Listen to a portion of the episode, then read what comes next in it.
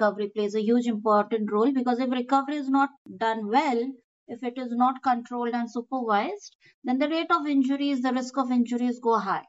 That's for sure.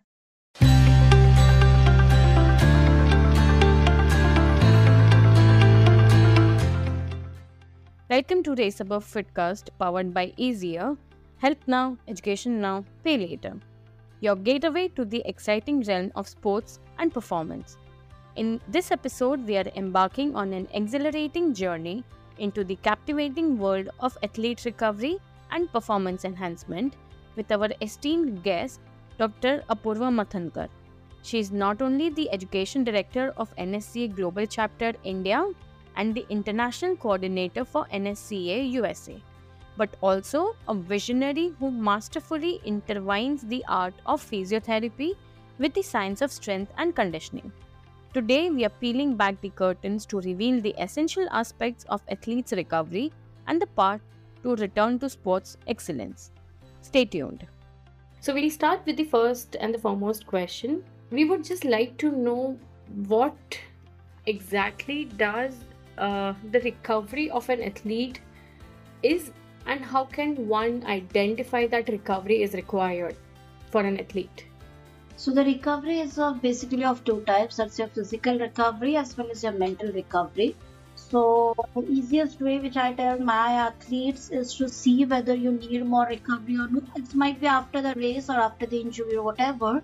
Is like when they get up in the morning, the first question they should see that whether they are motivated or they feel fresh after getting up in the morning. If their body says that they need more rest or they feel lethargic, they're very sleepy and all, then that immediately shows that their body is not recovered from whatever is the physical mental stress they have gone through the previous days and all. It can be related to the race or it can be related to the skill practice or it can be related to their occupation or their professional commitments. So whatever so that's the easiest way to find out. And then technically speaking there are different different biomarkers and multiple things are available which we do for our elite athletes who are continuously under our supervision. But uh, i don't think that can be you know available for all the athletes who are just playing at the recreational level. They can just go and see if they feel nice and fresh comfortable when they get up in the morning. They are not their bed is not pulling them back again to get to sleep.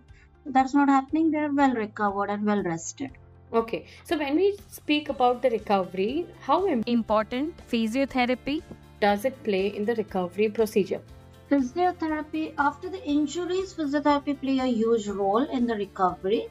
But uh, as such, uh, when it is just the race load or the sport demands and all, then it is more of the strength and conditioning professional who takes care of the rest and recovery for the athlete, you know so there are multiple ways of bringing back the athlete. It can be an ice baths and multiple variations whichever the athlete can go towards. But recovery is very very critical because whenever there is any uh, competition or any matches going on, we make sure that athlete is well recovered from his physical stress of training before 24 hours and after the race also he or she gets a good amount of rest and recovery for next 24 hours so that's how recovery plays a huge important role because if recovery is not done well, if it is not controlled and supervised, then the rate of injuries, the risk of injuries go high.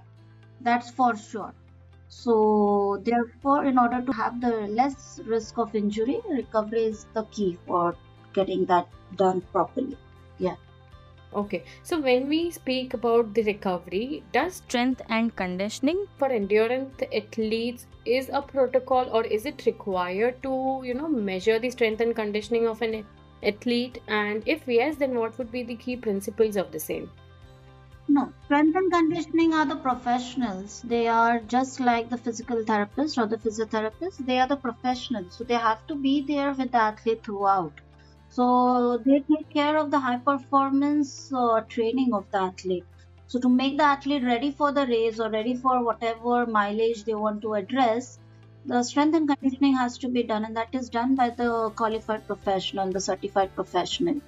So it's not just the measuring the strength and the conditioning work of your athlete. It's a complete program. So we have a in-season program, we have a off-season, pre-season, post-season. So the complete calendar of the athlete is divided into four domains.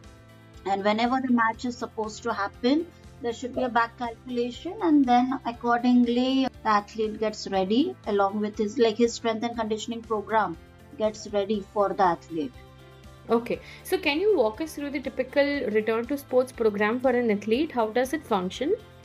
Yeah, so return to sport is different and strength and conditioning is different. So I don't want you to get confused between that. So return to sport is after any particular injuries. So if most of the marathoners or yeah, the triathletes they do experience the lateral knee pain, the pain of the knee on the lateral side, or sometimes they have the shin splints and all of these things. So whenever that injury happens, the first thing what when the patient comes to me for that, I do the uh, detailed evaluation and assessments of the athlete. Not only the physical evaluations, but also their running gait and running pattern.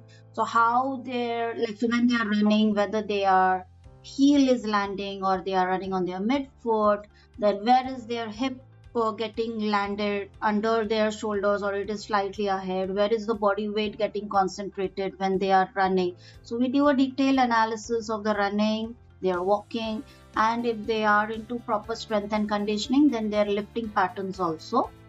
And then once that is done then we come with our functional diagnosis so the diagnosis is we have a medical diagnosis as well as the functional diagnosis so medical diagnosis can be just you know some meniscal issue or some ACL issue or something like that. But the functional is what does that ACL or the meniscal issue is hindering in my athlete? Like where is his performance getting restricted because of that particular knee pain? Whether he is not able to do his knee flexion properly or whether he is not able to recover his knee properly. Recover in the sense the running gait recovery, you know.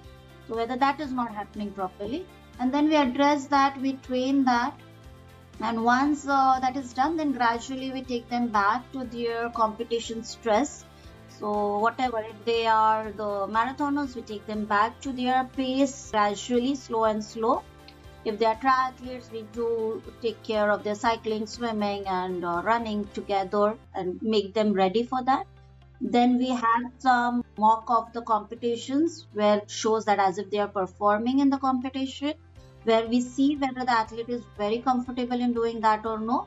And then once we get a complete uh, assurance that the athlete is good to go, then the, we target the whichever are the upcoming tournaments or competitions or the races for our athlete. And then the strength and conditioning program follows that. So once we clear, then the our strength and conditioning professionals take over for improving their performance. Okay. So, just out of curiosity, how were you interested in return to sports? Can you highlight that? I mean, like, what made you interested more in uh, this field, if I can ask? So yeah, so I did my physiotherapy and I did my undergrad, then I did my post graduation, and during my post graduation, I was into fitness industry. So I have done personal training certification also side by side, just out of curiosity. And then once i graduated uh, i did my post graduation and then i was attached with one of the fitness academy as a lecturer there and then i started my own strength and conditioning specialization which is there. So we are a us brand actually. So for strength and conditioning cscs is the gold standard certification. So i did that cscs first. And then i was very much i got a very good you know insights about it. I like the curriculum and all. So I approached the US fraternity and asked them that whether I can start something over here. So during my UG and PG, I have, I have been into multiple research work and all of that. So since my credentials were good and everything, so I got the opportunity to bring NSCA, that's the gold standard body for strength and conditioning in India. And then we started the education for strength and conditioning and then side by side i started seeing because then i was completely into education. But then we used to see a lot many uh, sports coaches and the physiotherapist and the strength and conditioning coaches. So since strength and conditioning coaches were good in high performance training physiotherapists were good in their rehabilitation program. But there was no connection between from the rehabilitation to high performance you know there was a big gap in between So, for example, if an athlete gets an ACL tear, that's the anterior cruciate ligament tear.